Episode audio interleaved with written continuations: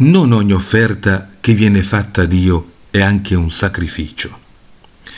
Ciò dipende particolarmente dalla forma e dalla maniera dell'offerta.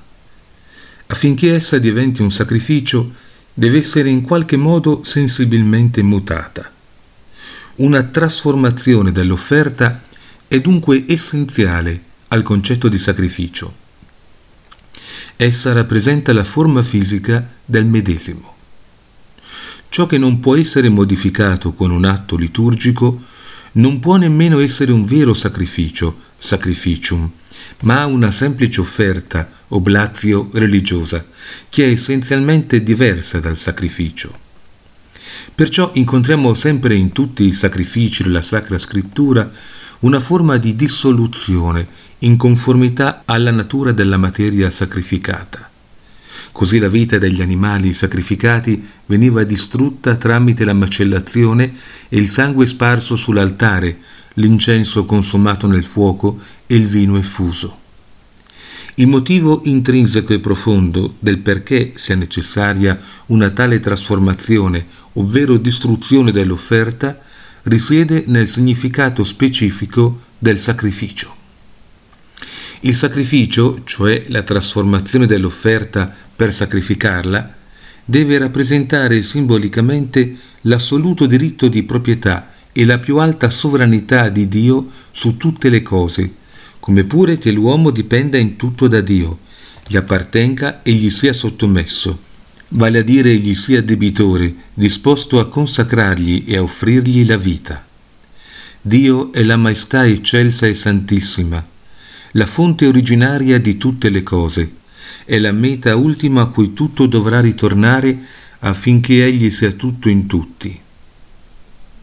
Come si può esprimere più adeguatamente, da una parte, la sublimità e sovranità di Dio su tutto ciò che esiste e che può esistere al di fuori di Lui, dall'altra dimostrare con più chiarezza anche la dipendenza e la servitù dell'uomo, se non attraverso il sacrificio, dove una cosa sensibile viene offerta e consacrata a Dio al posto della vita umana per essere in qualche forma annientata e distrutta. Se il rito esteriore del sacrificio vuole veramente incorporare il significato indicato ed essere gradito a Dio, allora deve anche essere espressione interiore o spirituale del medesimo, deve cioè essere animato e vivificato da una vera disposizione al sacrificio. Il sacrificio visibile, dice Sant'Agostino, è un segno sacro del sacrificio invisibile. A suo parere l'aspetto esteriore della celebrazione è come un simbolo e allo stesso tempo il frutto dell'adorazione interiore di Dio. L'essenza della vera adorazione di Dio non consiste in esteriorità vuote e meccaniche, bensì nell'intima disposizione e nel sentimento che accompagna la funzione esterna e la rende preziosa e devota davanti a Dio. Dio, il Signore di tutte le creature, non ha bisogno dell'esteriorità nelle offerte dei sacrifici, perciò non li gradisce quando all'offerente manchi lo spirito di sacrificio. L'esteriorità deve stare in sintonia con il sentimento interiore, così come nella preghiera. Non solamente l'esecuzione esteriore del sacrificio, ma anche l'unione del cuore con esso attira la divina compiacenza e fa scendere le grazie, la protezione e la benedizione di Dio sugli offerenti. L'offerta del sacrificio intende essenzialmente glorificare Dio quale Signore e dominatore illimitato di tutte le creature, il che equivale ad adorarlo. Questo significato è inseparabilmente unito al sacrificio che in primo luogo è sempre un atto di culto dovuto esclusivamente a Dio, un'adorazione. A questo scopo principale si uniscono quasi naturalmente il ringraziamento e la supplica quando l'offerta viene fatta per lodare Dio come l'onnipotente e misericordioso donatore di ogni bene cioè per manifestare la nostra riconoscenza per i benefici ricevuti e per implorare nuove grazie. Per adempiere questo doppio obbligo, il sacrificio si presta ancora meglio della preghiera, poiché in questo modo noi non solo preghiamo con le parole, ma mediante un atto concreto vogliamo rendere grazie con una controfferta, ossia un'offerta al Creatore e Redentore del mondo, fonte prima di tutti i beni naturali e soprannaturali.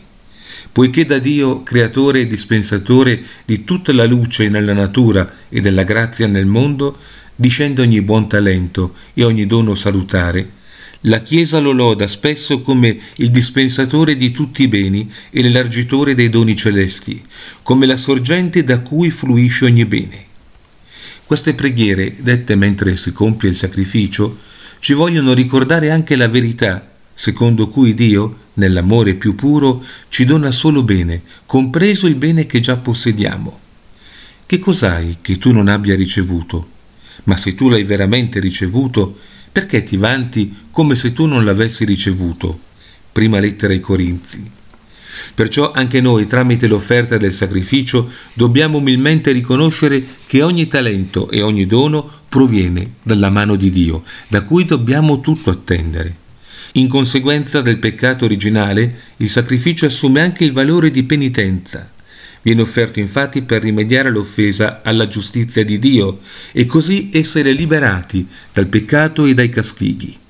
L'espiazione per i peccati commessi si compie tramite il sacrificio che supplisce quanto necessario per glorificare l'offesa maestà di Dio, per risarcirlo dell'onore offeso e del torto commesso. L'offerta del sacrificio è perfettamente adeguata a questo scopo. E come potrebbe l'uomo peccatore ammettere in maniera più evidente e commovente di essere meritevole della morte e pronto a subirla, se non tramite l'imposizione delle mani, scaricando i suoi peccati sull'animale da sacrificare, sacrificarlo, spargere il sangue e quindi offrire la sua vita al posto della propria. Storicamente in tutti i sacrifici si associa all'adorazione una particolare intenzione espiatoria. La prima necessità e il più grande desiderio dell'umanità decaduta era di placare l'ira di Dio offeso per ottenere la sua misericordia e il perdono dei propri peccati. Perciò è del tutto naturale che il rito del sacrificio, nelle generazioni piene di colpa dei tempi non ancora redenti da Cristo, fosse primariamente caratterizzato dal senso di espiazione.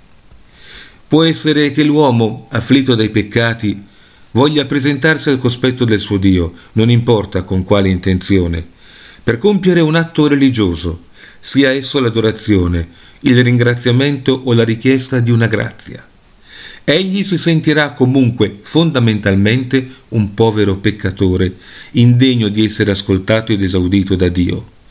Perciò è naturale che proprio negli atti di culto più intensi, come è difatti il sacrificio, egli esprime in primo luogo la coscienza della propria peccaminosità e colpevolezza. E come potrebbe egli altrimenti, da peccatore qual è, avvicinarsi degnamente e sentirsi a suo agio al cospetto della maestà di Dio, santo e giusto, mostrarsi grato nella giusta maniera e implorare sperando di essere esaudito. Quindi si compie il sacrificio con uno scopo quadruplo, l'adorazione, il ringraziamento, la supplica e l'espiazione. Questa classificazione non è fatta in senso esclusivo, ma piuttosto in base allo scopo predominante del sacrificio. Con ciò si vuole semplicemente dire che nel rito dell'offerta e nell'intenzione del celebrante si dà risalto a uno scopo senza che gli altri siano esclusi. Ogni sacrificio ha dunque sempre una quadrupla intenzione.